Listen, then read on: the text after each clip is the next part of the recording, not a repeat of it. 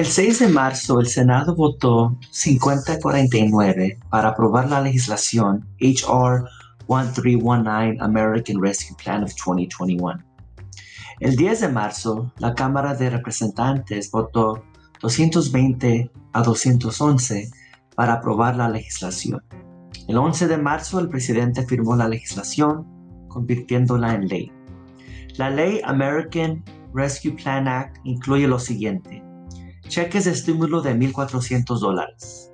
Los cheques completos se destinarán a personas que ganen menos de 75 mil dólares al año y parejas que presenten una declaración conjunta y que ganan menos de 150 mil dólares al año, incluidos los dependientes adultos por primera vez. Para calificar necesita un número de seguro social. Personas con ITIN no califican. Ojo, los dependientes con un número de seguro social sí califican, incluso si ambos padres tienen ITIN. Esto es algo nuevo.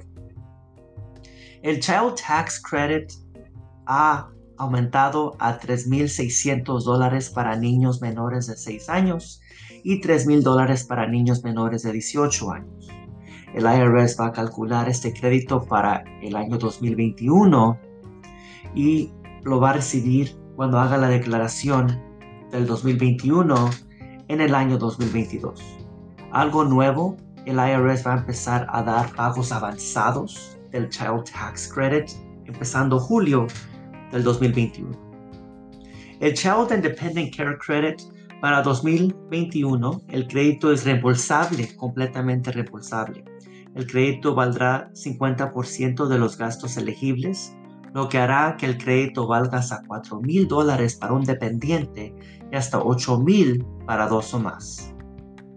El Family and Sick Leave Credit, los créditos se extienden hasta el 30 de septiembre de 2021. Esos créditos reembolsables compensan a los negocios y contratistas por Paid Family y Sick Leave si no pudo trabajar porque le dio el COVID-19 o porque un familiar se enfermó con el COVID. El límite de paid leave se incrementa de 10 mil dólares a 12 mil dólares. Para el 2021 puede recibir el máximo crédito de 200 dólares por día por 60 días.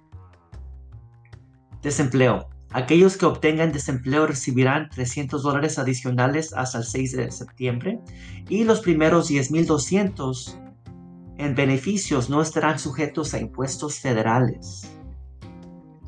Finalmente, financiamiento para la educación, aproximadamente 170 mil billones ah, de dólares están destinados a ayudar a las escuelas a reabrir al mismo tiempo que brindan alivio a los estudiantes. Esos son 170 mil millones o conocido también como 170 billones. Me avisan si tienen preguntas. Antonio Martínez aquí de negocio. Gracias.